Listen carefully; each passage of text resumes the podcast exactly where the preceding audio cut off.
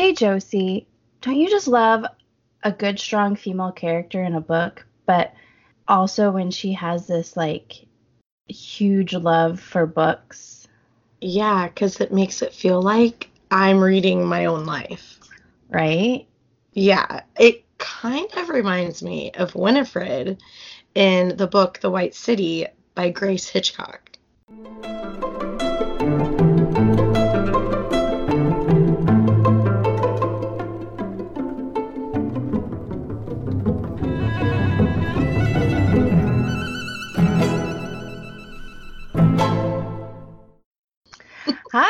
Everybody. Hi. Welcome to Potheads Who Read. Potheads Who Read. Potheads Who Read. Sheila and Josie. This is us. This is us. Um, But we're not the TV show, and we don't cry all the time because of the t- TV show. I mean, I cry all the time because of the TV show, but well, not- that's what I meant. But yeah. um, hey, confession: I've never seen This Is Us. I've never Oh watched it. Um, confession, you need to go binge it right now. It's so good. I didn't want to cry every night. I mean, there's some episodes where you don't cry. That's not what it sounds like. My my Facebook news feed is always like, I mean, ah, this is us, and I'm crying, and I'm like, okay, I I mean, I cry enough as is. I don't necessarily need another emotional thing going on in my 18 life. episodes in a season, and maybe 16 of them make you cry. Okay, so I'm like three years behind. Isn't it like season three? Okay, so I don't cry at a lot of stuff, and people always make fun of me for that. And I would say in a season, there's probably two or three episodes that make me cry in a season. And this is us. Yeah. Um, you're you're messed up. Because everybody's crying during This Is Us, I- and I haven't even watched it. I know. I didn't at Endgame either, so it's I'm I'm doomed. it's okay. Um. Oh my So- gosh, how you been? I'm good. I um well, we just talked the other night actually. Yeah. Because we recorded another another book the other night with Andy, but um I'm doing good. I had my first ukulele lesson yesterday Yeah. and How's it? it was fun. It was so funny because she came I came in and she's like, So what's your experience? I was like, I know nothing about ukuleles or guitars. I'm like, but I I played the violin, I can read music, I did choir, I I have music background. Yeah. And she's like, Okay, great, this is gonna be easy for you and everything. And it was pretty easy. Like it the hardest thing probably for me right now is like figuring out my chords and my left hand and where my fingers are supposed to go Yeah. and then just figuring out how to strum and making sure I hit all the key the keys, all the um strings at the Mhm. same time because sometimes um like when I do the up down fast strumming like I miss some somehow. I just have to practice. Yeah. But it was so funny we were practicing something and I mess and we were kind of going like we were kind of going at beat so it was like bum bum bum bum so it's kind of fast but not too fast Mhm. and and then all of a sudden I'm like, oh, fingers, and I had to figure out where my fingers, and I'm like, I'm sorry. She's like, it's okay. She's all, you're like already four weeks in, and you're on your first lesson. That's so funny. so it made me feel good. It was fun to like kind of do something musical again. Yeah. Uh, 'cause I haven't done, you know, choir or violin in Yeah. ages. So it was it was fun to do this. I have wanted to get back into music the last couple of years really strongly. I played the French horn for nine years. I played the trumpet for three years. I was just like you, tons of choir, like all through school. I was in jazz band and concert band and and I really think if I would have gone into anything besides what I actually went to school for, it would have been music. Right. um, which is not far because I went to school for theater and then dance and then cultural studies and um, but yeah, the last two years I've truly, truly have been missing music, and I've been trying to think about how to get back into it. And once upon a time a couple years ago, I actually did think about trying to start the ukulele. It's and, fun. And it's then small, I so. remembered when I I mean I was really musically inclined when I was younger and I remember trying to teach myself how to play the flute, the piano and the alto saxophone, which I had already played the French horn at that point for a couple years. And then by accident I ended up teaching myself how to play the trumpet um, with some help from a couple friends. Um, but I realized it's really hard for me to play the instruments that use two hands um, like the piano, like I tried the piano and I was it's like, hard. maybe the flute would be a little bit easier because it's like sequences. And I'm like, same with the alto sax. And I was okay with the flute and the alto sax. I was abysmal at the piano. I could not do it. I can do like simple songs with one hand, but right. I can't do more than that. So yeah, I I don't blame you. I've really been missing music a lot the last few years. I've been yeah. trying really hard to make sure that I see more like symphonies or listen to like different music and stuff like right. that because of it. Aww, yeah, well, I fun. say I say go find some place that you want to learn some music at. Or there are tons of apps out there. Now, if I tried to learn the ukulele two years ago through like apps and YouTube videos. Uh-huh. Not so much YouTube videos. I tried a couple videos, but I did some apps and I was kind of getting it. But then I felt like, and I told my teacher yesterday, I go, I tried a couple years ago and I was kind of doing okay, but then I was feeling confused on things because I just didn't necessarily have the feedback from a teacher. Yeah. But I also felt like I didn't have the um like the knowledge of a guitar or a ukulele because I'm used to they do what's called a tab. Mm-hmm. And they whereas like we're used to you know when you're reading music it's complete like how we read music for playing violin or choir and everything is completely different than guitar. Yeah. And so that was like that was seriously holding me up was i'm like i don't know what i'm doing.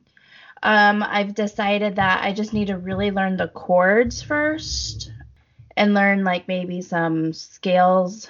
I don't know if they do scales in, in guitar or ukulele but i might try to find some. I'm sure they do. I'm sure Pretty they do. standard for music right. So i think i'm just gonna like you know work on that really figure out my fingers and my hands um and my strumming.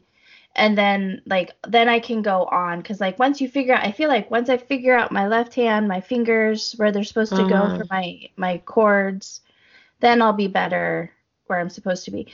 But it was just one of those things where I was like I'm doing this. Like I saw a lady in our neighborhood announce say she was offering summer ukulele and guitar lessons and anybody wanted them for their kids and then I was like not my kid but for me yeah My kid's playing piano. Uh, you can you can learn somewhere over the rainbow on the ukulele, and then you can play it, and that's like one of my favorite versions of that song. Actually, she was like, "Is there any specific song you would like to learn?" And I was like, "Well." Um, one of I go one of the reasons why I wanted to start learning the ukulele was so I could play something and sing to him. And part of our bedtime routine every night is I sing over the rainbow, somewhere over the rainbow. We just call it over the rainbow in my house for some reason. and we sing Twinkle Twinkle. And so I really wanted to learn um, over the rainbow so I could sing it to him with some accompaniment or whatever. I don't know. And Aww. she's like, okay, we can do that. And so she and like it's the original like somewhere over the rainbow, not the the uh the mix of over the rainbow and oh, the Nat King Cole one, um, Beautiful World, right? No, um, you know what I'm talking about, right? The Hawaiian version. Yeah. That has the two songs meshed. Yeah. I can't remember. Yeah, it's a beautiful world. I think it's beautiful world. What a beautiful world. What yeah. a beautiful world. I was forgetting a whole word. That's why it felt wrong. Words but are important. go take it. Just go find a class, Josie. So, how about you? uh, what have I been up to? Trying to figure out my schedule just to be able to do household functions, so I don't know how I'm going to be able to add any music classes to it. No, I've been um we discussed the other night that we opened a new restaurant last week, so we've just been kind of in the tail end of that. Um so I've been working a lot. I it's kind of weird actually recording right now because it's in the middle of the day for us and we're used to recording at night. So this is it's daylight, weird. Folks. We don't know. I know. I'm like, it's daylight. There's actually things happening, but no, it's it's good. I've just kind of been busy with that. I had volleyball last night and that was fun. Yeah, I mean, it just kind of that. I've just been trying to figure out what my weekend plans are going to be Right. Just go from there, I guess. I don't know. You'll figure it yeah, out. really boring. Your life is way more exciting than mine right now. You know, so sometimes you trade off. So when everybody listens in a couple of weeks to the next the next episode and then this episode, you're oh wait maybe maybe we didn't have that oh we didn't have that conversation we had it we didn't record it but josie and andy and i were all trying to figure out what Josie should do for her birthday. Mm-hmm. and they're sitting here like seriously, Andy and Josie are like, concert this, concert that, concert this, go travel here, go travel there. And I'm like, oh, I can't do any of that. I can't do a concert that night. My son has his piano recital that day. I'm like, you guys are all having like fun, and I'm, I'm like, Oh, I have mommy duties, which is totally fine, and I totally want to support Dash in his uh his his uh, piano and his gymnastics and all his activities that he does. But it was just one of those funny things that you guys are talking about, all those fun, fun things. And I'm like, oh, I don't know if I'm going to be able to go do any of that fun stuff ever again.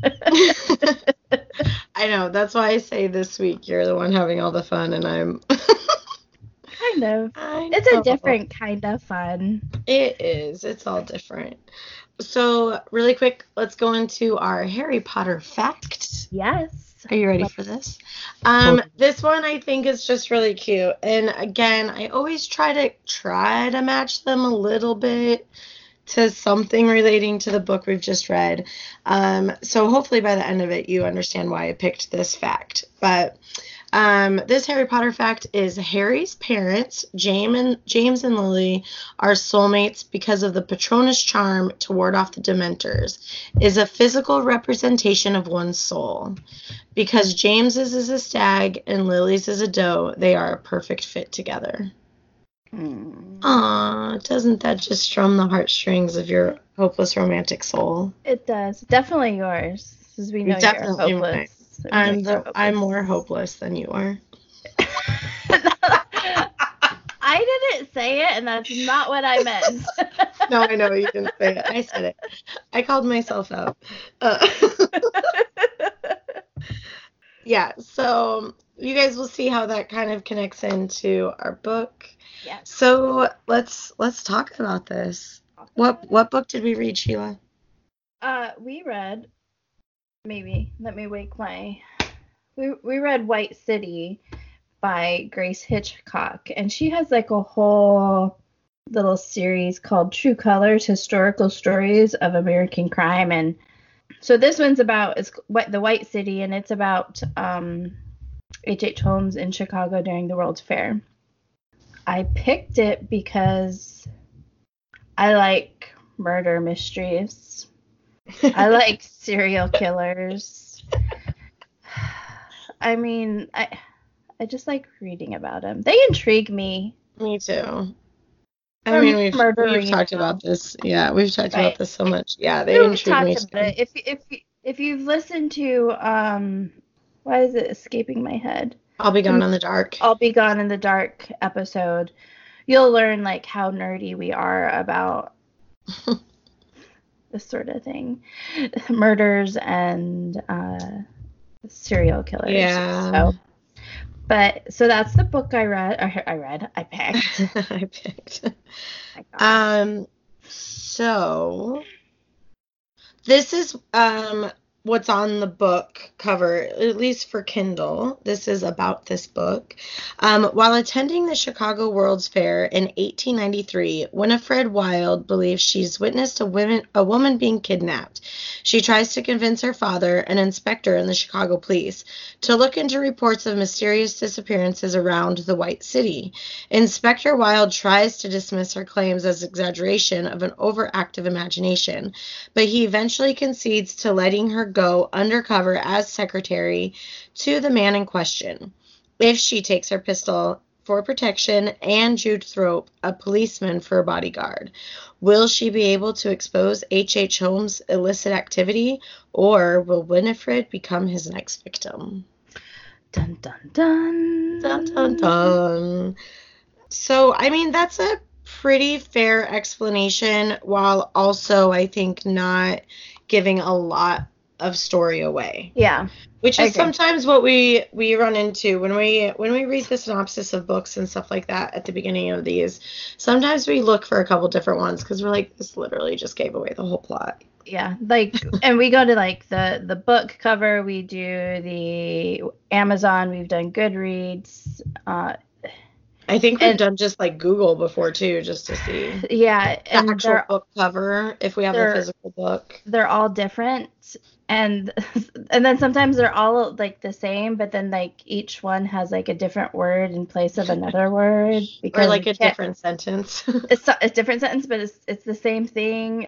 So Grace Hitchcock is a Christian um, female writer, mm-hmm. and this is a this is considered like a romance, I think, like a mystery romance. Yeah. Story. And if it wasn't considered that genre, I would absolutely put it in that genre where it's like a mystery romance novel. Yeah, definitely. So this is um a very clean book. Um, mm-hmm. there's no cussing. There's you hear about the murders and there's talk of the murders, but like nothing gruesome.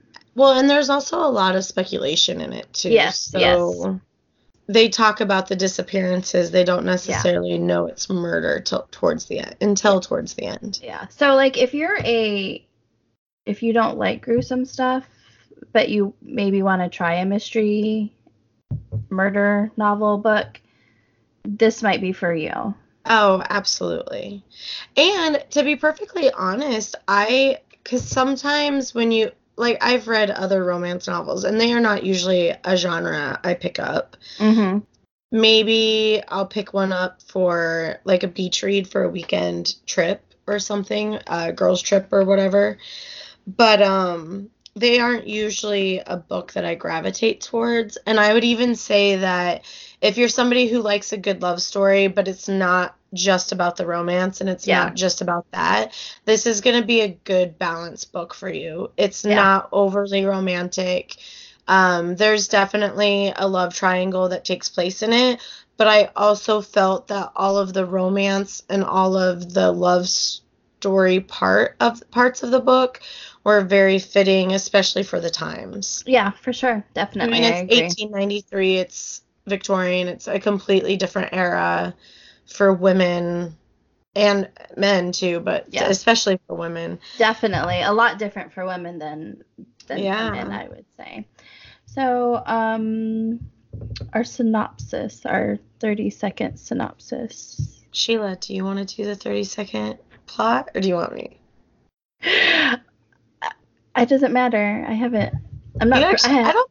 I haven't done it. You've always just kind of stepped in and done them. So I know. If you if you want, I can do it. Sure, let's let's give you a crack at it. So, in the White City, there is Winnie, who is the chief inspector's daughter, and she loves to read, and she thinks she sees the guy that has been thought to have been kidnapping people during the World's Fair, and she sees him, and so then she starts this whole process of going wanting to go undercover, and she gets um, the brand new detective involved and she gets her dad involved and then there's these feelings between her and the new detective and then there's uh, a new guy thrown in mm. who may who may make things hard for the new detective because the new detective has feelings and then or and she starts working for H.H. H. Holmes as like a secretary and she's snooping around and she starts figuring everything out and um, then De- detective Thorpe saves the day yeah that's that was really good sheila yeah I kind of threw that on her. I'm usually the one who does it. well, normally there's a practice one too. You normally yeah. we have a practice one before, like we're like, okay, let's see. So I totally was not ready, but I know I wouldn't have been ready either because I didn't practice either. You didn't so. either, so it probably you did. You did fantastically. Yeah. So. Um. All right. So initial impressions. I surprisingly really enjoyed this book. I definitely enjoyed it way more than I expected to. Yeah. I, based off of what we read and what we had seen about it, because Sheila actually, the whole reason of how this came up is Sheila was looking through stuff and how she always does just sends me something randomly and is like let's do this and i'm like let's do it without ever fully like thinking about what we're agreeing to. So um, let's go and, back and talk about what we agreed to. Months ago, I saw this book in my Facebook feed and it says The White City, H.H. H. Holmes. I was like, oh, and then like I sent it to her. I was like, this is on Amazon, blah blah blah, you yeah. know. And then I was like, might be fun to read this one and then read Devil in the White City and compare the two. Right. And so that is where we are at. We have read the first book of our compares. So we're going to read this one, right. talk about it. We're going to read Devil in the White City, talk about it. We're just going to talk about the two books. And then we're going to have an episode just for comparing. Yes. So this is part one of a part three series yeah. that we've never done before. Um, and we blindly were just like let's do this without actually fully thinking everything out before we agreed to it. And even um, our counterpart andy was like y'all are really gonna do that? And we were like crazy. why not? And then john luca was like who was on our last episode if you guys all heard a man called Ove he was like oh maybe i'll read one of the books and join you again. Like he was totally into it. Yeah but, um, he was. but just like in reading the Amazon description, reading the genre of book it was, I was like, okay, I'm going to read this book and we're going to compare them. And they're going to be so different, which I still expect them to be so different. I do too. But I do have to say that, like, I really, really ended up enjoying this. And I really wanted to know what happened to Winifred. I really wanted to know what happened to Jude and Percy and all of the characters. I really was genuinely like, oh my gosh, how is this going to unfold? Right. And um, I, I was caught off by surprise of that. I love yeah. it when books catch me off guard like that. When I think it's going to be one thing and then it completely flips it around. Yeah. And is something else. Um, what was your first impression or your initial impression, Sheila? So I was kind of like you. I wasn't sure what to expect. Um, with on and honestly, my I think my maybe my hookup before I started reading was Christian Reed and Murder. Yeah. Um, I just wasn't sure like if how well it was going to be tied together. Does that make mm-hmm. sense? And so, um, and I started reading it. I fell in love with Winnie right away. Um, obviously, she's from a completely different time as us, but she was ahead of her time. Absolutely. As a woman. And it, it's hard. I feel like something like reading stuff like this is sometimes it's hard to be a woman back then because your, you know, your husbands or your fathers, you know, you're kind of like, like she had to have an escort since she was a single woman. Yeah. She, she had to have an escort. Um, she, her, you know, her father didn't want her to marry into the police world. Um, he wanted her to marry up because he didn't want her to have to work, have the the fear that his wife had. Uh, mm-hmm. Uh, So there was just a lot like I th- there was a lot more to it than I had I guess I had anticipated was going to happen. So there's some really I feel like some deeper moments in it, but it was a really it was a fun not fun fun Hmm. it was an easy read. I, am It trying was to an like, easy read. Yeah. I mean it wasn't like It was to- it was an easy read, but why I, part of why I think it was an easy read, maybe maybe we're thinking the same thing on this, is that the characters were fun, the story was fun, the Yeah. plot was fun, and that's what made it easy to read it. yeah There wasn't any part of it that I was like, "Ugh, I don't want to read this mm, section." yeah I enjoyed every chapter of this. yeah No, I completely agree with you on all of that. I will say one of my favorite things about this book was the introduction of every chapter it has a had a quote from some author of this time. And it had to, like, you could tell these quotes were very particular about what was going to happen in that chapter. Yeah. Uh, one of my favorites I'm going to read, and I am probably one of the few people that actually really love this book. Um, but one of my favorites was uh, chapter 18, and it uh, says, I have not broken your heart, you have broken it, and in breaking it, you have broken mine. And that Yeah. was from Emily Bronte in Wuthering Heights right but the whole like every single chapter there was a completely different um there were a couple from a couple different Jane Austen books. Yeah. um I think there was one from Lord Alfred Tennyson um that said through the mirror blue the knights come riding two and two.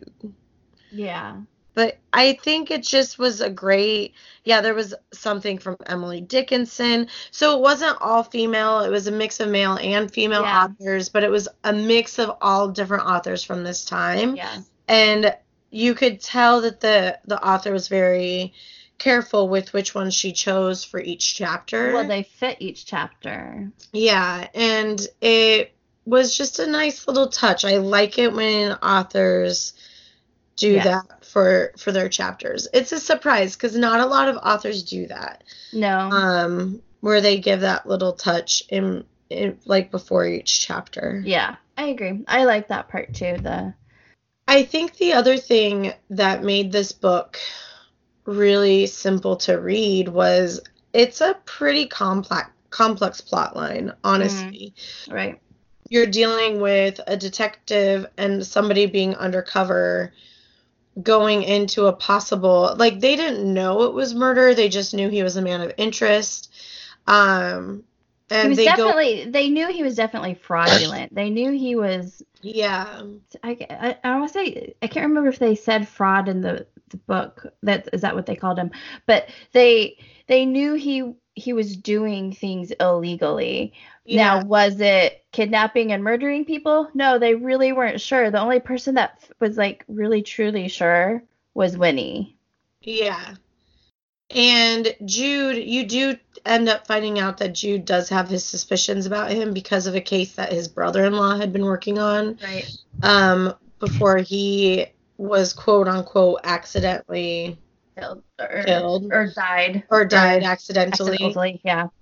You you do get the sense that they knew he was up to something, they just didn't know exactly what it was. Right. They knew that there was a lot of insurance policies around this one person. They knew that there was a lot of vendors that came through the doors of his hotel. They Yeah. just didn't know exactly how it all lined up. But the thing that I appreciated about this book is it honestly when you really think in retrospect, uh, especially some of the books that we've read, there were Yeah. not a lot of characters in this book. Mm-mm. There were a lot of people discussed, but there were not a lot of characters No. actually introduced into this book. You had a couple sub characters, and then your main characters were really um, majority. Winnie, Jude, Holmes, Percy, yeah. Winnie's father, um, the aunt has the aunt. She's not in it a has- lot, but she's, not talked in it a about. lot, but she talked about a lot. But um, I mean, those are really your main characters. I mean, Yeah. some of your sub characters are Danielle, her, Winnie's best friend, Mr. Saunders, one of her courters, uh, uh, one of the guys who's trying to court her. The, Uh, you have the housekeeper, the- her two coworkers, Mr. Owens and um, Auntie Anne, Auntie Annie or Auntie Annie. Aunt Annie. Um, Obviously, we remember characters. I know. I literally just finished it, so that should even tell you something. But um, and then like Aunt Lillian, like yeah, have those characters. You only meet Percy's mother once. You meet Jude's sister and mother. You meet his sister two or three times. I think So it's- twice, but So as much yeah, detail and and thought is put into the plot, there weren't a lot of characters. yeah, And I kind of appreciate that because sometimes when you read a book, especially this one not being as long, you read a book and they just shove all these people in it because of all this different stuff, and you're like, brain is kind of overloaded. yeah. It's hard I- keeping up with all of those Yeah, characters. And I think it's many. what made me enjoy almost every chapter because you literally just had the same people over and over Yeah. again. and that's nice. Yeah. I thought it was interesting. It's really interesting to like read the book synopsis where it's like the Inspector Wilde finally lets his daughter go undercover. Right. And it makes it sound like it was just kind of like fine, whatever. And it actually is a much bigger decision in the book. And he really, the only reason he, He allows, allows it. her to do this is because he really doesn't think it's anything at all. And he's he, he's he- trying to he's basically trying to curb her how do I want to say it? He wants to kind of like curb her her detective skills and be like, "Okay, if I do this, this will keep you out of my hair."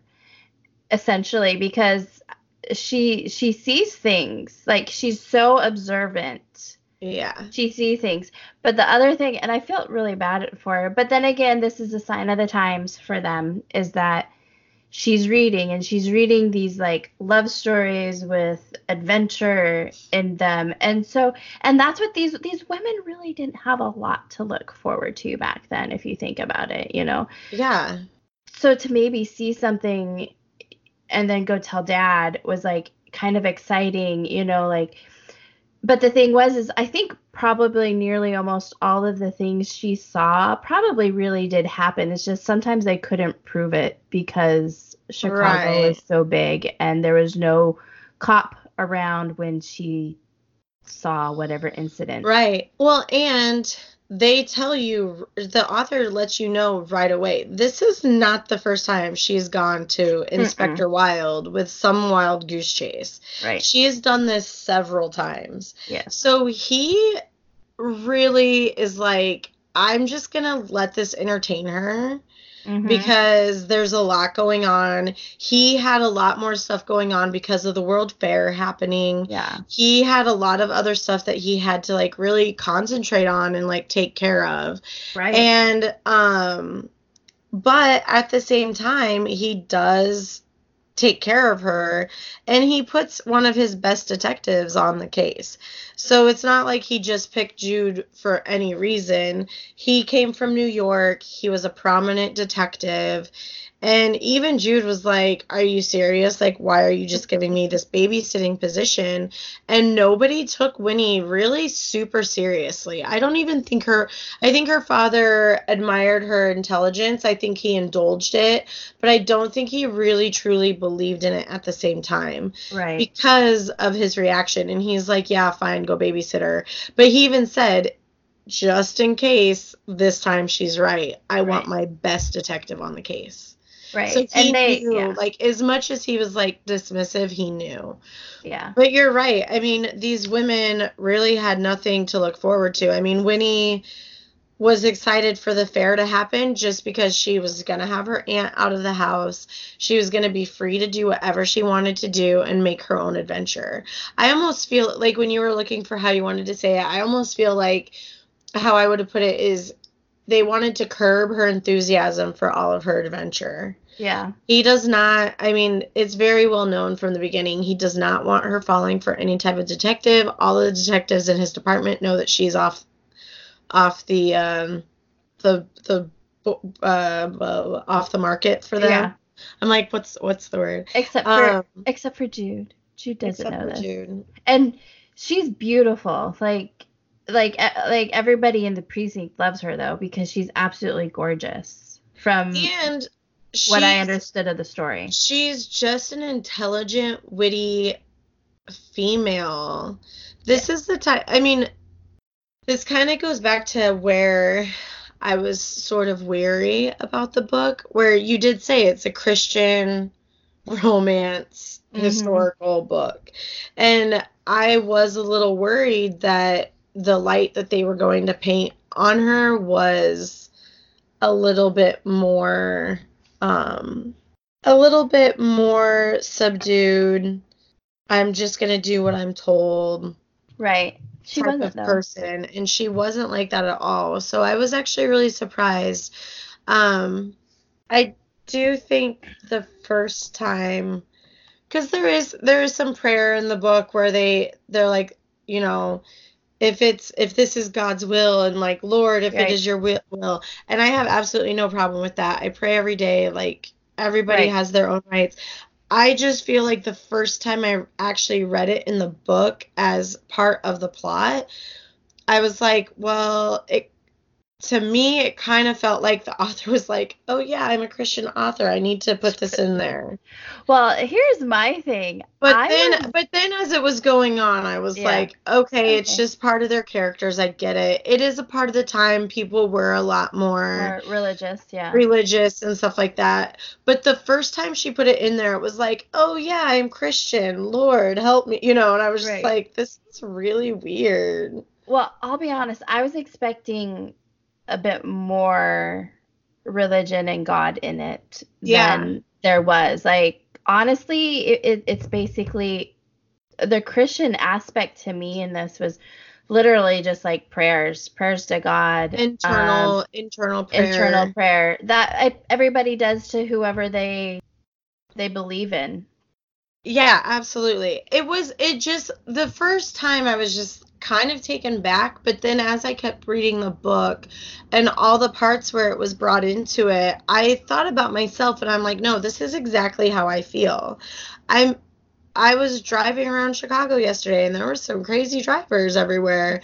and there were points where I was like literally would just say a prayer in my head like please don't let you know right. please lord don't let somebody hit me or like please don't let this accident happen or like right. you know and it that's how it read through the whole thing where it, does. it was it was very much an internal thing there were only a couple times where I mean, they talked I about going to church and Yeah, but I think there was only one time where Jude actually said to his sister where he was like, "I don't think it's God's will for me to have a wife in this life." Right. And that's the only time really that they outspoke it. But after you already knew his character and after you already knew what was happening, right. it felt right for his character to, ha- to be having that. that. conversation to say that. Well, and to even just to say that to his sister. And the thing was, yeah. is like him saying that was a complete excuse because of like all the situations prior to that, like things that had happened prior to that. Yeah, absolutely. It was just um, that was um, his justification. It, I know that might sound really horrible, but it was just his justification no, of like I have to say it, and you know that was he's like this is the only way I can justify why I shouldn't have a, a spouse. Absolutely. And I also felt like it was fitting that that was a conversation he did have with his sister because I know I have conversations with my sisters that are like that sometimes. Right. And those are not necessarily conversations I would have with just anybody. And so it, it was it was nice to see that it was he wasn't just having that conversation with like just anybody. It was somebody who was he was very close to and it was right. an intimate conversation. It was. Yeah. So I actually I I again was just really shocked about that aspect of it because I thought one thing and then was just pleasantly surprised yes. by how it how it was introduced. Um, I have tried to read Christian authors before, or I have read Christian authors before, and it's not that I didn't enjoy the book. I grew up very religious. I still consider myself a religious person. It's also just one of those things where it forces an agenda on the reader and Right. I don't necessarily always enjoy that. And I it's not just Christian things that I, that I feel It's- that way. There's It's other books anything. out there. Yeah. there's anything like I don't like it when people are like forcing their opinion on being like this is what you should think. So yeah, it was really good that way. How did you feel about Percy? Um, so when we first met Percy, like obviously we didn't know any of his background. Yeah. Um, so that was a little different. But then when she first, like, then her second meeting of him, like she, she was like going to the bakery, I think, and she ran into him and knocked his like portfolio out of his hands, and all this papers went flying. And he's picking some up, and then she's picking some up, and then she happens to look down and she realizes that he is the author of her her stories. He's his, she's or he's her favorite author.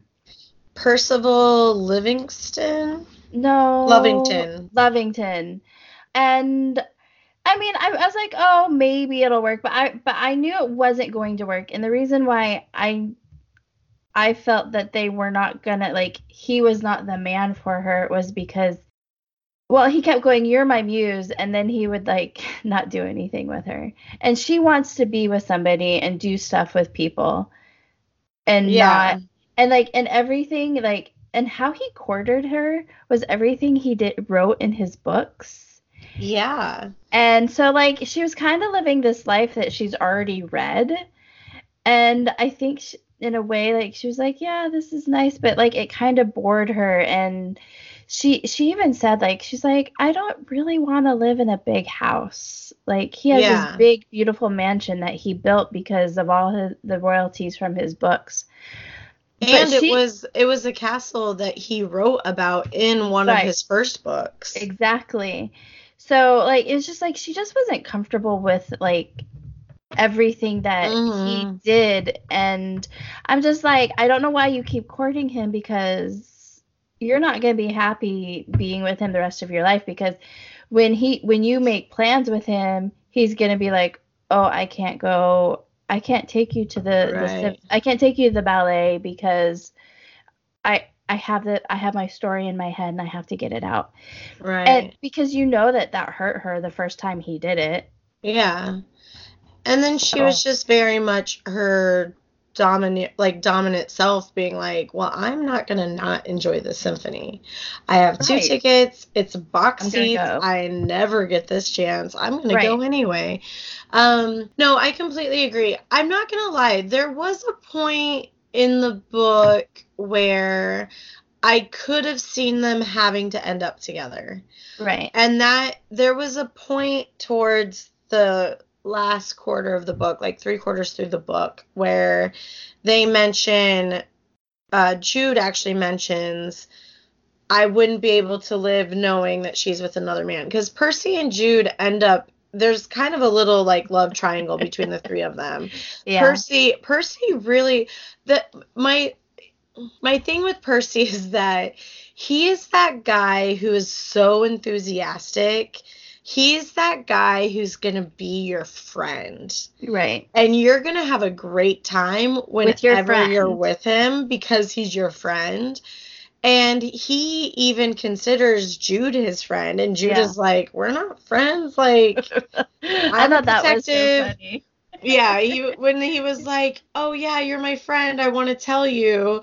And Jude's thoughts are like, "Friend, like if we didn't if we weren't talking, if we both were not talking to Winnie right now, there's nothing in life that would ever make us cross paths." Could I just say something? I feel What? like we need Andy here going friend in his Frog. frog voice. Yeah. yeah. Fun. But there's something very endearing about him that if the book, because in my head I was like, oh my gosh, something is going to happen to Jude. Right. and they're not going to end up together that I was like Winnie I would have been okay if Winnie ended up with him.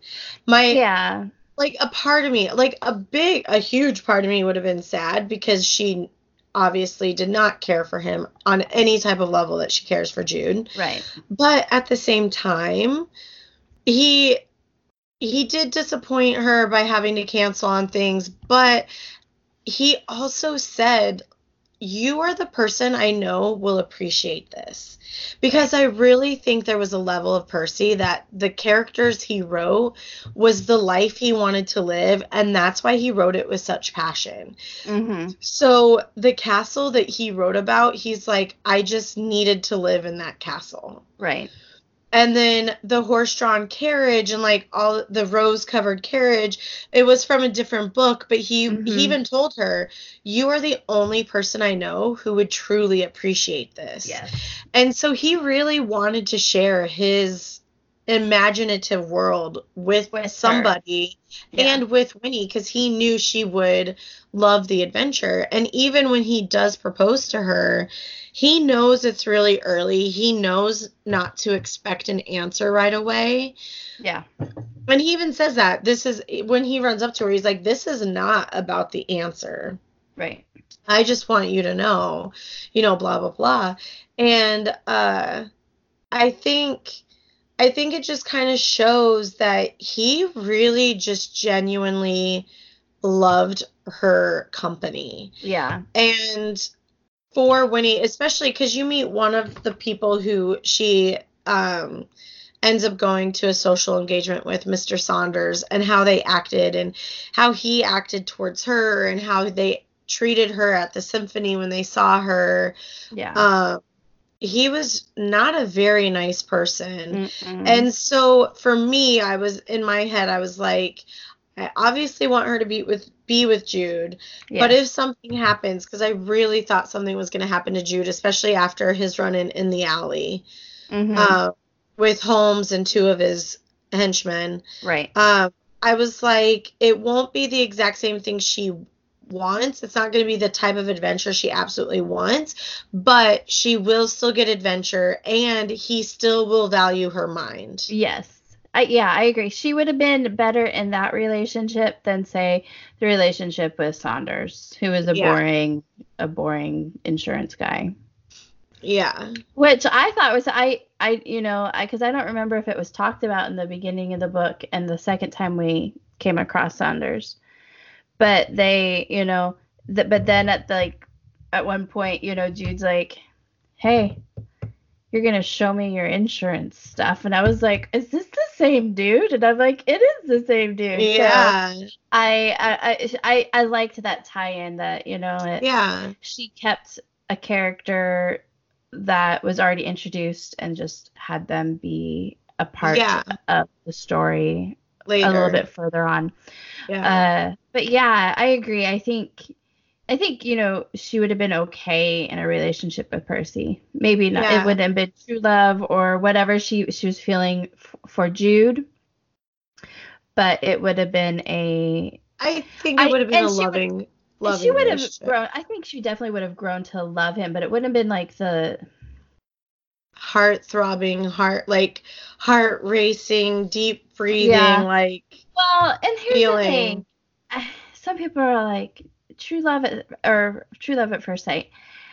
Sometimes it doesn't happen, but I do think it can happen for some people. And um, I have been wor- actually working with my husband for a couple of weeks, and then we we went to we had it it's like we had like a couple weeks where we before we had our orientation where we worked for whatever reason then we had our orientation. And our friend steve josie and i our friend steve he and our at orientation it's like at 7.30 in the morning i think 8 maybe i don't remember. And we're all sitting like we're sitting in big bertha which is the big corner booth and we're all sitting there with all the other new people and Steve and I look up, and there's this cute, tall, skinny boy with this kind, not long blonde hair, but longer blonde hair than what my husband has now. And literally, both Steve and I like lean to the left, and we're like, who's that cute boy? Mm-hmm. and I mean, I I probably I I like I said I had talked to Eric before and like I always thought he was cute, but like I rem- like that is one moment I remember that I'm like, dang, he's cute. But I didn't do anything because I was seeing somebody at that point. yeah. No, I I totally understand that. But but there's there's points in our lives where like somebody comes into our life that you you remember why you kind of fell in love with them. And sometimes it is it's just that physical attraction and that's totally mm-hmm. okay. Because that you know usually there is a physical attraction and then later on you learn to to love them and like them for all their other attributes. Yeah. And i mean i think it goes also without saying that i feel sometimes your your heart and your head know the same thing and you're still like no it can't be that way because jude and winnie throughout the whole the whole first time. part of the book are like yeah. oh i want him to touch my hand again and he's like i want to touch her hand again but they both know like they can't do it because they're right. just working a case. And then they're like, oh, that was a lingering look. No, she's just playing a part. And then it's like, was I feeling that myself? Like, did I look at him too long? I just want to look at him longer.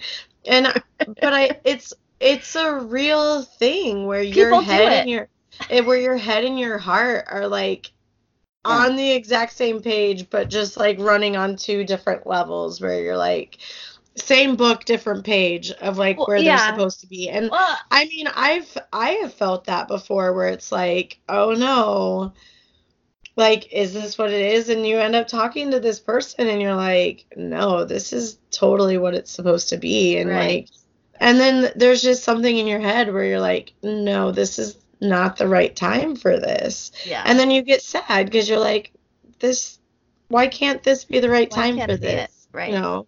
And I've had that, I mean, I've had that moment where just like a split second and you just like, you meet that person and you're just like, oh, this. Yep. I don't know how to explain it, but I know this person's gonna always be in my life. For some reason, yeah, right. Yeah, and it's it's just and, a true feeling, and I mean, it can be love or it can just be a friend. yeah, exactly.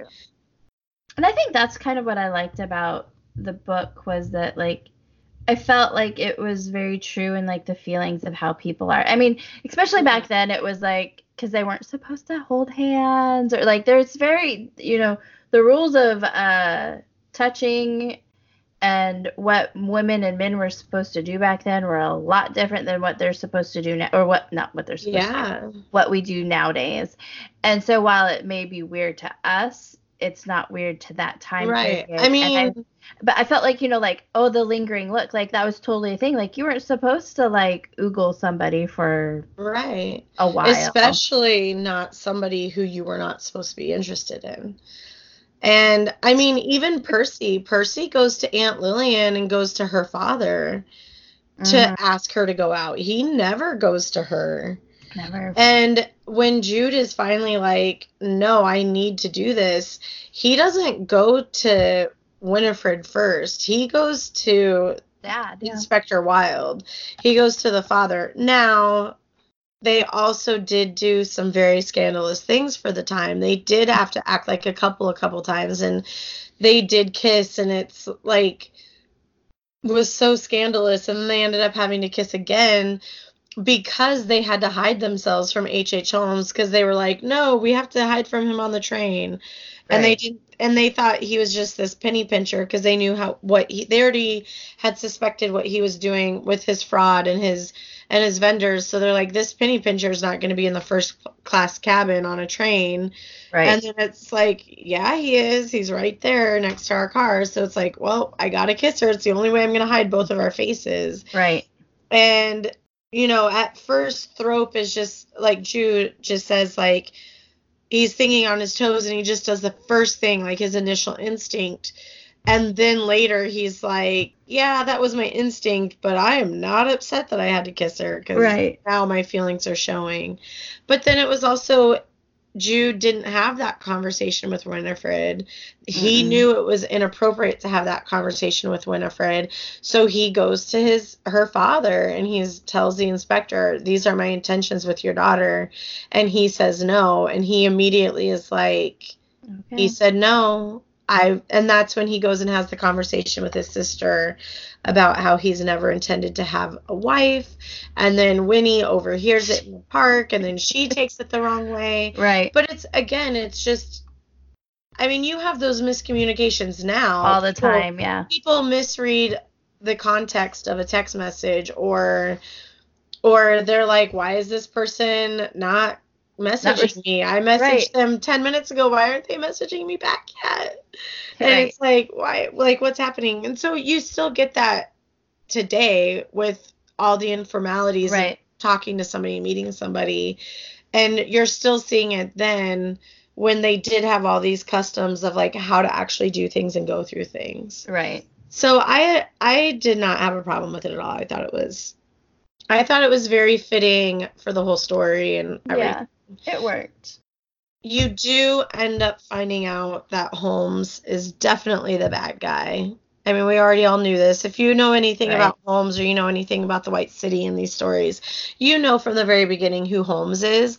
So I felt like the author did a very good job of just kind of like leading with his elus- aloof- elusiveness, um, yes. where you're not going to know right away who he is. He's not going to put all of his cards on the table right away.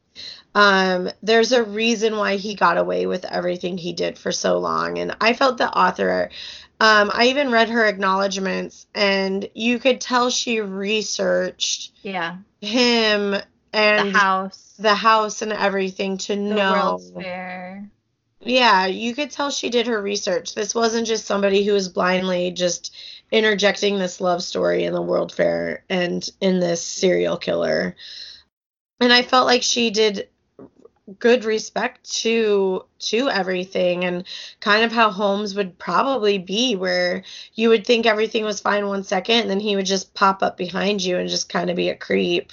He was um almost psycho though. Like, well, I don't know about psycho's necessarily a good word for it, but like his um well from the story, and I don't know what he was really like in real life, but like he, he could just turn like he would be all nice and happy and then like he would turn on you in like a second if you were getting in the way of Oh his, yeah. his plans. So he was, but I think she, you know, she did well with his character and Yeah. and you know the development of him. how he was like he was very like if you've studied him at all you knew he was already very strategic about yes. one who he let into his into his murder hotel Mhm. two there was never one thing that somebody was in charge of like he had a handle on all of it and he was very like you do not a- ask me questions you Mhm. do this one thing and it, it's like if you were if there was something that needed to be done out of that one thing you were not asked to do it somebody else was asked to do it Right. and he was like that with his contractors too like nobody ever saw the full blueprint of his hotel except for him well, and gave they contractors certain parts of it like i want you to build this room they never saw anything else around it so they didn't Yeah. know they were building a room with no windows right. And like a trap door. They just thought that they were building this room that led into all this other stuff. I did like how how she put it in and interjected that storyline into Yeah, it. I agree. So too. you got the full sense of what kind of person this was without trying and how she interjected Winnie into his life to make it a part of the character. Because there was a part of me that was a little concerned where I'm like, is this going to be kind of kitschy? Like, oh, I'm going to be under investigate, like a private investigator on this. And that's like, no, it was actually done very well. Yes, it was. it was. I'll tell you what though, this this book made me um I'm like, I want to know what a World's Fair is like. I know. We're missing out. I know. Our generation's totally missing out. I feel like, but yeah, um, I I just really, I did. I really enjoyed the book for the most part. I'll have to say there was like one little pet peeve of mine, and I think it's just like who I am as a theater costume person, but like the men would walk inside and she she wouldn't say anything about them taking off their hat and like but she had mentioned them still having their hats on inside the house like and Yeah. that bothered me so much because i'm like that's not how it works but that is who i am as a Yeah. uh, a, you know a theater and costume person like you sometimes have to know the time periods and when it's appropriate to wear a hat inside and thing was is like back then it really wasn't appropriate to wear any sort of head covering inside yeah. especially if you were male Right. so like, and like just, the women the women often would but not yeah all the time and it was very specific locations if they did Yeah. So I'd say like that was probably like my biggest pet peeve and like it's really a minor pet peeve. On, uh, yeah no it's i totally caught that too but you Okay. know same background but at the same time i was like i just want to see winnie's dresses in real life yeah.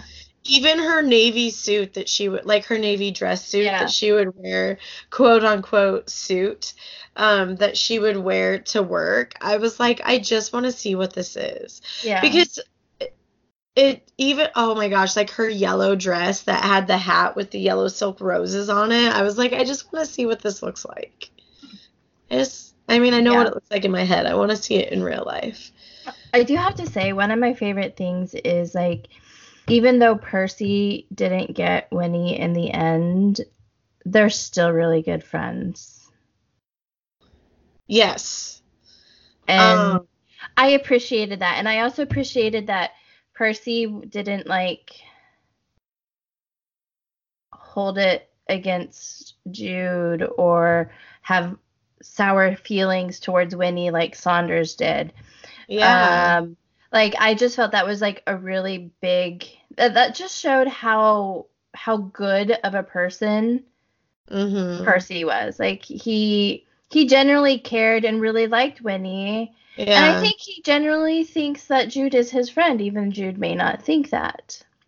Which And part of me wonders after everything went down, part of me wonders if they don't end up like if if the story continued on and you kept reading about these people, They're part of me yeah. wonders like I think they would have ended up becoming Yeah, friends I think so. because I think because Jude was there was just, just like a relaxation that came Yeah. to it. Like as formal as Percy had to be because of his class and his upbringing, he was not a very formal person. And I do think like even at the end, so you Winnie does end up having to be confronted by Holmes and there is a very dangerous situation where yeah. Holmes sets his house on fire and Jude goes in to save save her and another female. and an, another and another female, Miss Lance, and her father finally comes around to to Jude because you know he's like I heard from many witnesses about how you went in and saved my daughter when Percy ran in the other direction. And Jude even said he was like that was a very that would have been a really easy situation for him to like throw Jude under the bus or uh, sorry, throw Percy under the bus and Totally. Jude come out looking at like the bigger person and the better person. But he was like I'm not going to be that per I'm not going to win Winifred that way. Right. And he even said he's like there was two things that needed to happen to save your daughter. Somebody had to go in the building and somebody had to run and get the fire department. Right. And I think in that moment he conceded any ill thoughts he had towards Percy. Right. I think he conceded him at that moment because he really didn't want to be the man. He didn't want to win dirty. And I think it, in that moment he understood that if the if the moment would have been flips, I think Percy I really think Percy would have done the, said the almost the exact same thing. For sure. Well, and I think part of Jude's maybe issues with Percy from the get go was like hi- his feelings for Winnie, Right. you know? But I don't think Percy ever really realized that Jude was in the way. Do you know what I mean? Like there he, was definitely an oblivion oblivionous bliv, he was obliviousness to his character. Yeah. An aloftness. Oh, I yeah. mean, the only time you get any type of inclination, and part of me would hope that he does, he did get it, and he did know that maybe Jude was a contender, is the fact that he went to go see if he could be the one to take over Jude's position. And then the Yeah. father, her father makes a mention when they're at dinner where he's like, the first time Percy let the name slide, but the third or fourth time, he even he started to give a weird look because of how much Winnie was talking about Jude. Yeah. Yeah. That that was such an it wasn't she didn't call him Detective Thorpe. She it was Jude, Jude, Jude, Jude. Yeah. You know. Yeah, right around then I think he realized. But Yeah. like but prior to that, like he spent like a whole week with um undercover. Yeah. I mean, they went to a shooting range together. Yeah. They had a shoot off, which Percy actually was the one who ended up winning. and he was like, Oh yeah, did I forget to tell you? I've taken all these lessons all these Right. years and I shoot clay pigeons once a week. Right. Um, so they thought he was just kind of like this ninny boy coming, like this fancy boy coming along. Yeah. And he was like, uh, no. Like, I think, honestly, I just feel like they were all kind of the same type of person who, like, in today's day and age, you could definitely see all of them, like, having common interests, coming together, Yeah. not worried about class or anything. They would totally be friends. Totally. They totally would be. And I think I Um, think you're right. I think they would be friends after you know, like later on, like at, you know, after all of the events and just in their normal lives as Yeah, because they, they end are. up seeing after they they're uh Jude does end up getting to court Winnie and they spend a lot of time together and they end up seeing Percy at a bookstore signing all of his books and he calls them out like this is Miss Cordelia Swan and this is the detective who wins her hand and like they all get like fangirled on so hard. And I and have to poor poor Jude. he's like my favorite part is she's like will you sign this to jane my damsel? And he's like who's jane? Why would i sign that? What am i signing that on? Like he just has zero clue. Right. and i loved the line well so there was like two parts that i loved in it. And you already touched on one where jude or where percy says you know i i want us to be friends and i still want you to be my muse and i want to call Yeah. on you so I can run plots next by you, which is like where I think really comes down to it. Where again, it was somebody in Winnie's life who it inspe- respected her intelligence. right. So the other spot, the other thing then was when Jude finally like uh Winnie looks at Percy and is like, I'm gonna go have to save the damsel now. like I'm gonna have to go save my hero. Right. And when they leave, Jude is like, women and their authors and books are crazy. Crazy. And it honestly, it made me chuckle because I have been that person who have gone, I have gone to several midnight book releases. I've been that fan who's like, stood in line to get an author's autograph or Right. whatever. And it's so funny because this is 1893 and people are still like that about their books. And so it just gave me a really big chuckle and I was like, Yeah. "Oh, this is perfect." Yeah. It was funny. That was that was like I liked that little chapter, that last scene. It was Yeah. I liked it. It was it was excellent cherry on top of a sundae. It was Yes. so perfect. Yes. Um so Sheila, who is your favorite character? Oh, I really like. I mean, I liked Winnie, but and I mean, I think I probably like Winnie just because like I can relate to her. But I feel like my favorite was Jude, and honestly, it's so funny because I'm like I'm not really sure why. I feel like it's like part of that like he's a like a big strong handsome man or so I don't know like but he was like a Mhm. good man do you know what I mean like Yeah. you're not I don't know. I liked I just liked him. Yeah. I just liked Jude. I like the name too. It's a really great name. It's an amazing name. So It's really hard not to like Jude or Winnie. yeah. But I really, I honestly really did end up liking Percy. I thought he had a good character arc. Yeah. I thought the way they introduced him and the way he acted was the way an artist would act. And it just Yeah. kind of like made me It really happy. was. Yeah. He was a true Um, he was a true artist. I think he yeah, he was that true artist who's I I found my muse. I need to I need to do this. And as flaky as that was and ultimately as much as that wouldn't work out for for Winnie in the long run, as an artist I un- also understood it. So Yeah. it was one of those things where it was his his big flaw was that but there were a lot of other things that he did so right and i Yeah. think he really genuinely liked her. I think he liked her mind. I think she he thought she was beautiful. He obviously liked that she liked adventure because he Yeah. invited her to paris.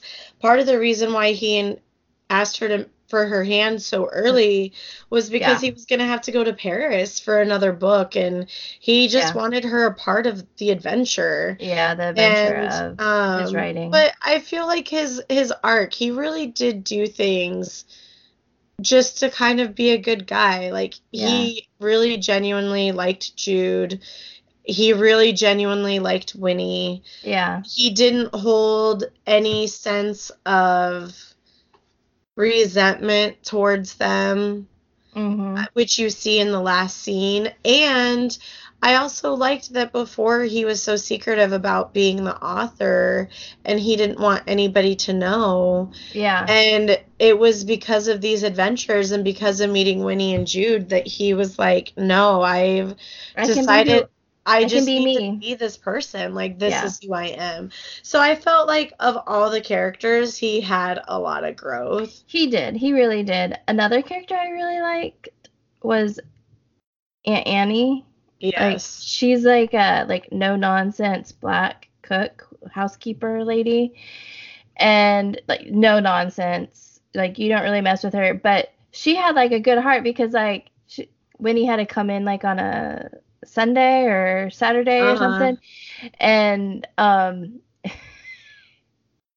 Aunt Annie was like, I made these uh cinnamon rolls for all the the tenants, but I have one for you. Like, cause she and she's like, because I know you like your sweets, and yeah. like, and she covered for Winnie a couple times, like Yeah. when Winnie was snooping and Winnie's not so supposed to be snooping, and she basically got caught, and um, She got caught by Aunt Annie and she got caught by Holmes. yeah. Yeah.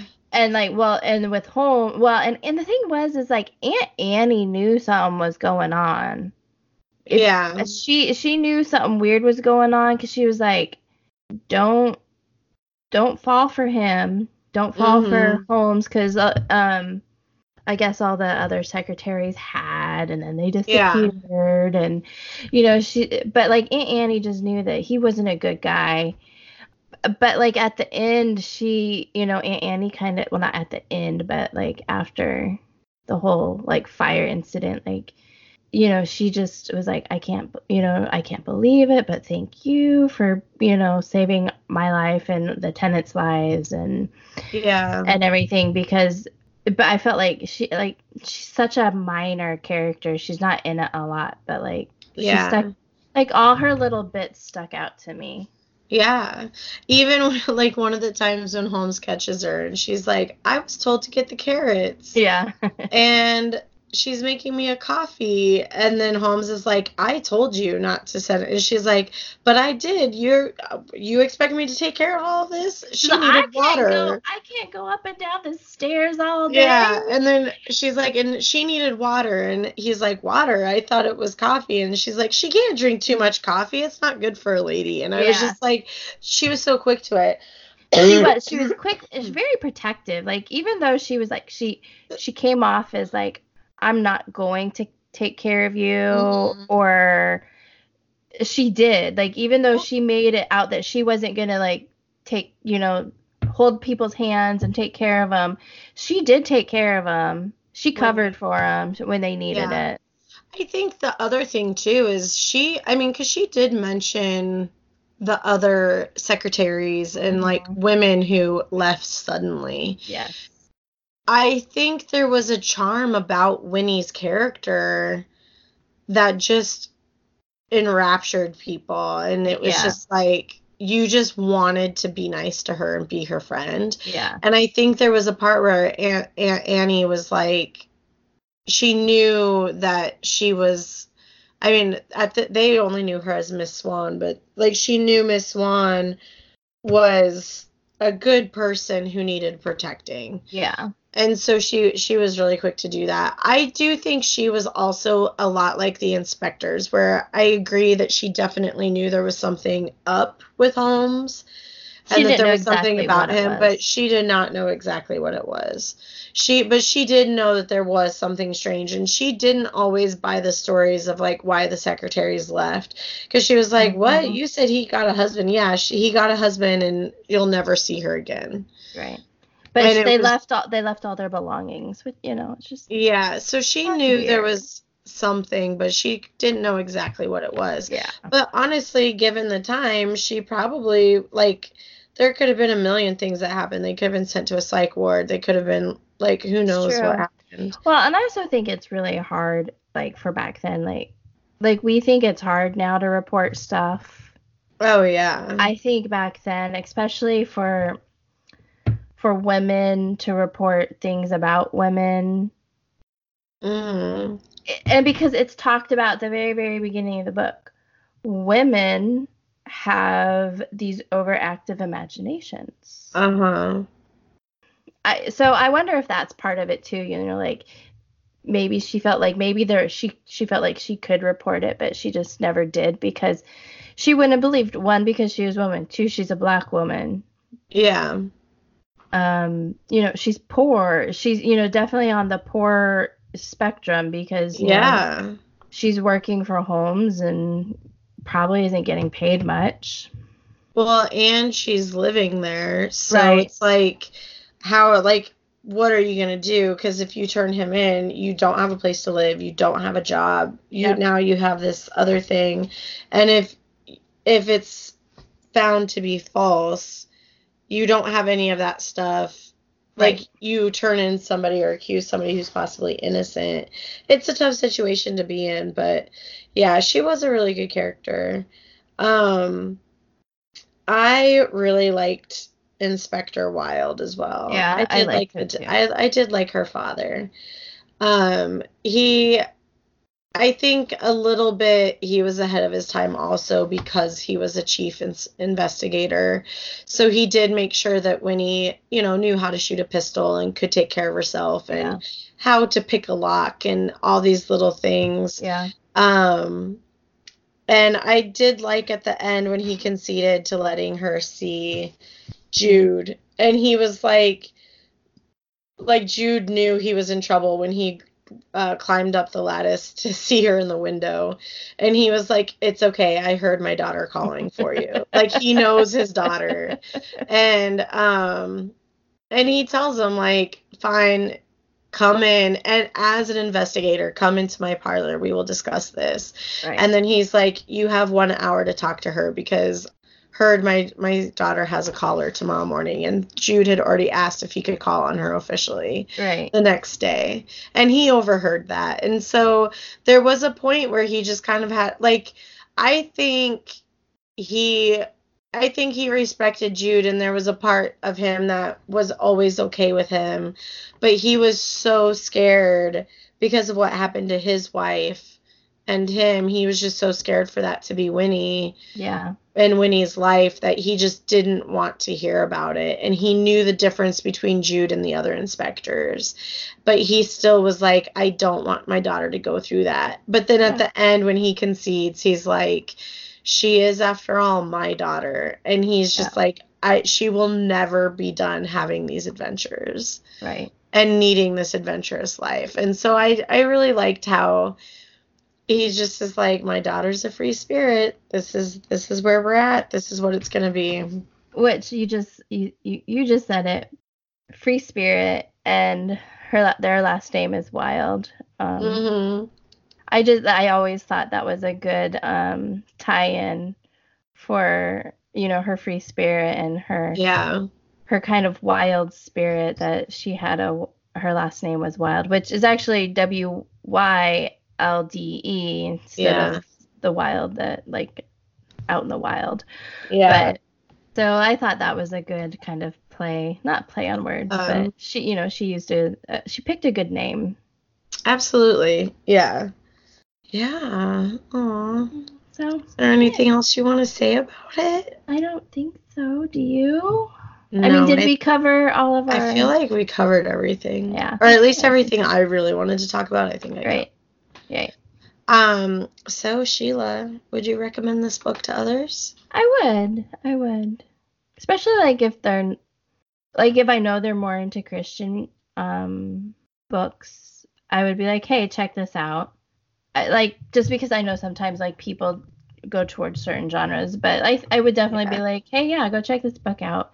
It's not too I mean, I I enjoyed it even though it wasn't too scary or Christiany or you know, it, was just- it was like a perfect mix of everything. So like I would definitely share it with everybody or say go read it.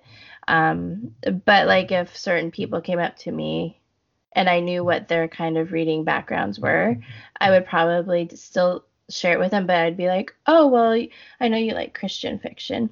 You might like this book. Yeah. I I would definitely recommend it, but I do think it would be a much more specific group that I recommend it to. And there's already people in my friend group or like people in my life that I'm like, I would suggest this to them because I think they would like it. Yeah. I but I don't think this is a book that I could recommend to just anybody at the same time. Well, time. yeah. I guess I probably So- shouldn't say I'd recommend it to everybody because not everybody's interested in mysteries and um, murder and Right. that sort of thing. So, because I know people that aren't, and they're weird. Yeah, right. They are weird.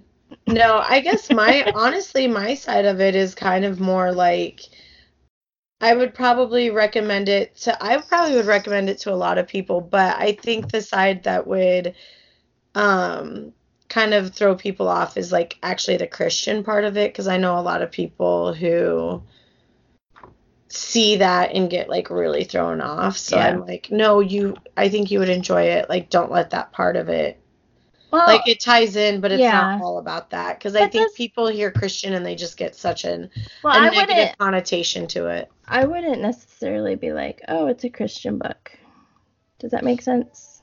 Right. Because like there was enough like I said, there- there wasn't it wasn't overpowering. There was enough that I felt like it was like kind of normal everyday life. Like I know I've read other books that aren't Christian uh huh. that had way more you know, religion and Christian tones to them. So hmm I mean, I just feel like maybe like if you just didn't say it was Christian, because I don't think it says it on the face on the Amazon page, does it?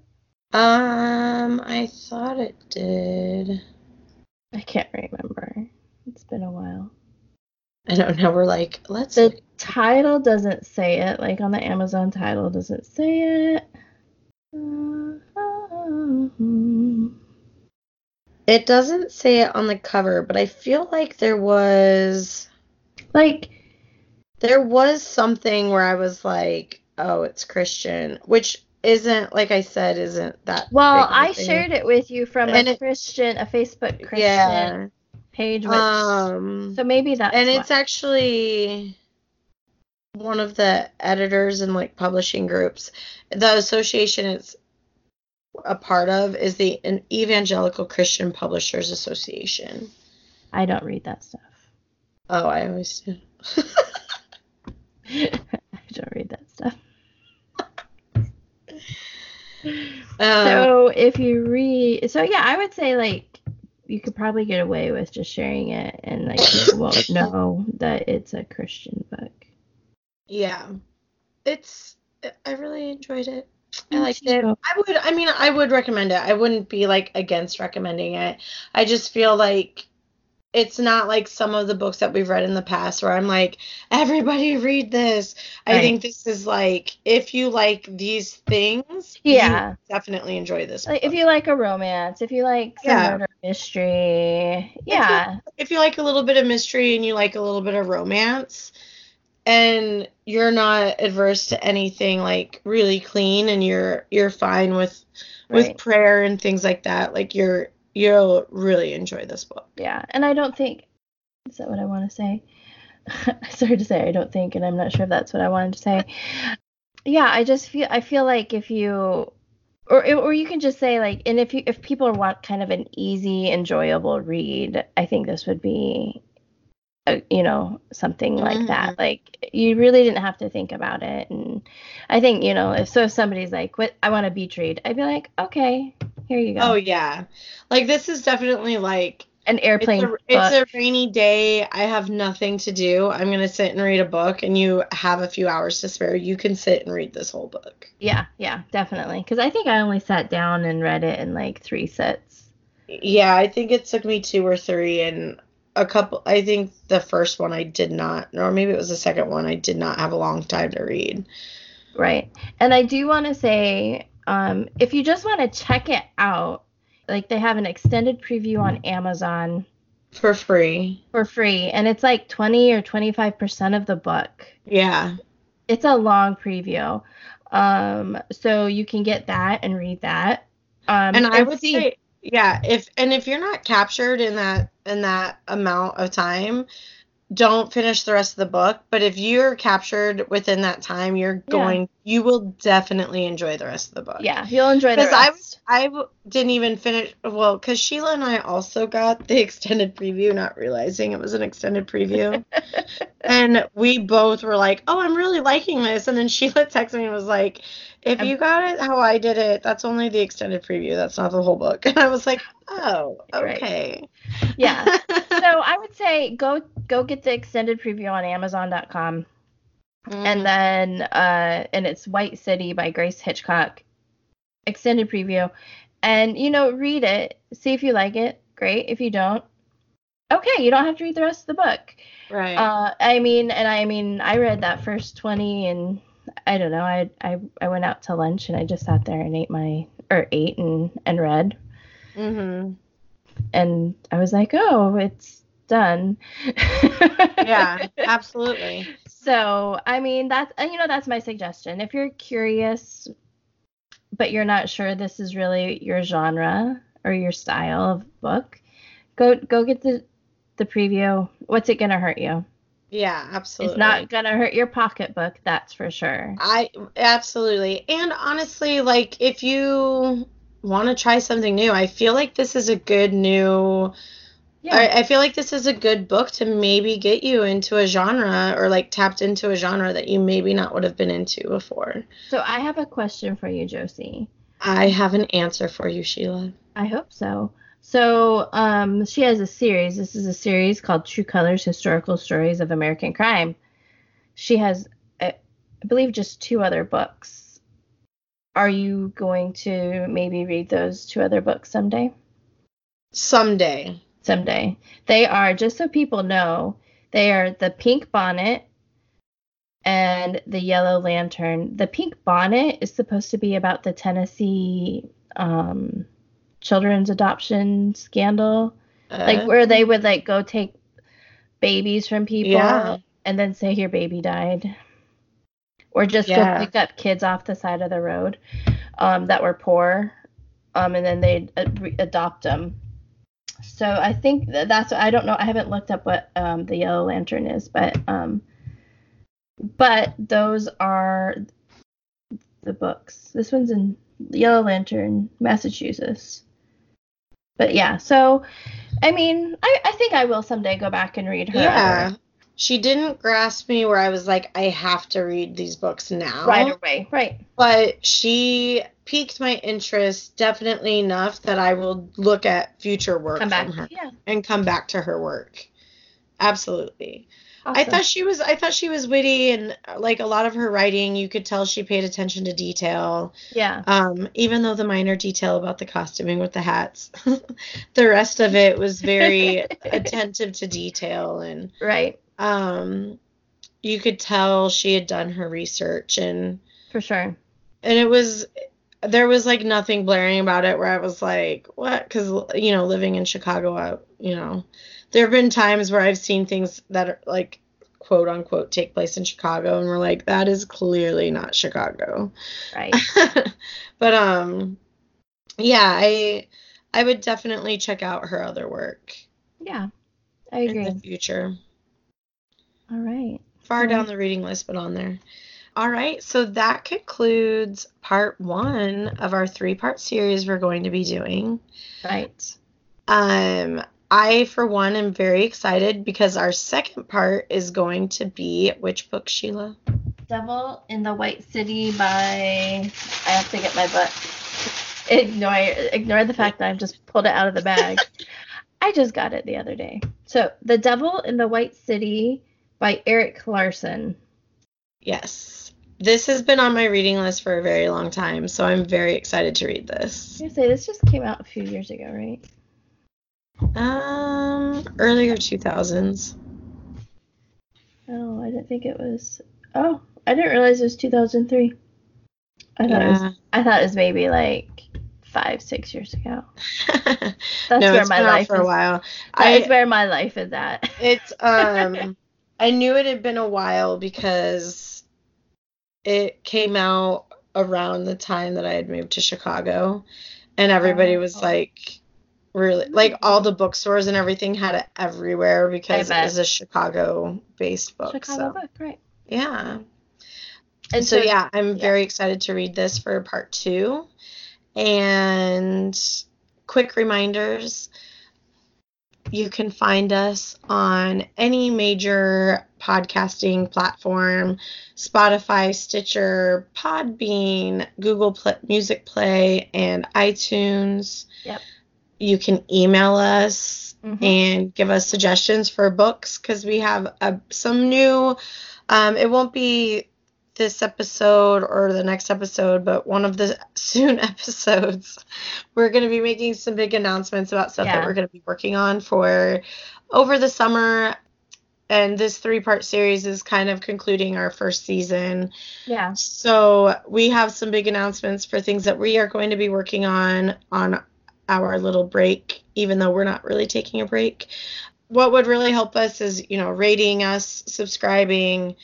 Um, the more that we get that stuff, the Yeah. more uh, we pop up for other people to find us. and even if you just email us and tell us how we're doing, we'd love that. Or tell us what you want to hear. Do you have any book suggestions? yeah. Um, tell us about it because, like, like we said about a man called Ove, we probably wouldn't have never picked it up had um Mhm. one one Luca suggested it. You know, so Yeah, absolutely. Um, and you can email us at potheadswhoread at gmail.com. We're on Instagram, we're on Facebook. yeah. So check us out. Yeah, I think, I think I that's it. I know, I was like, I think that's I everything. it. So thank you for reading with us. And go crack a book open. Bye. Bye.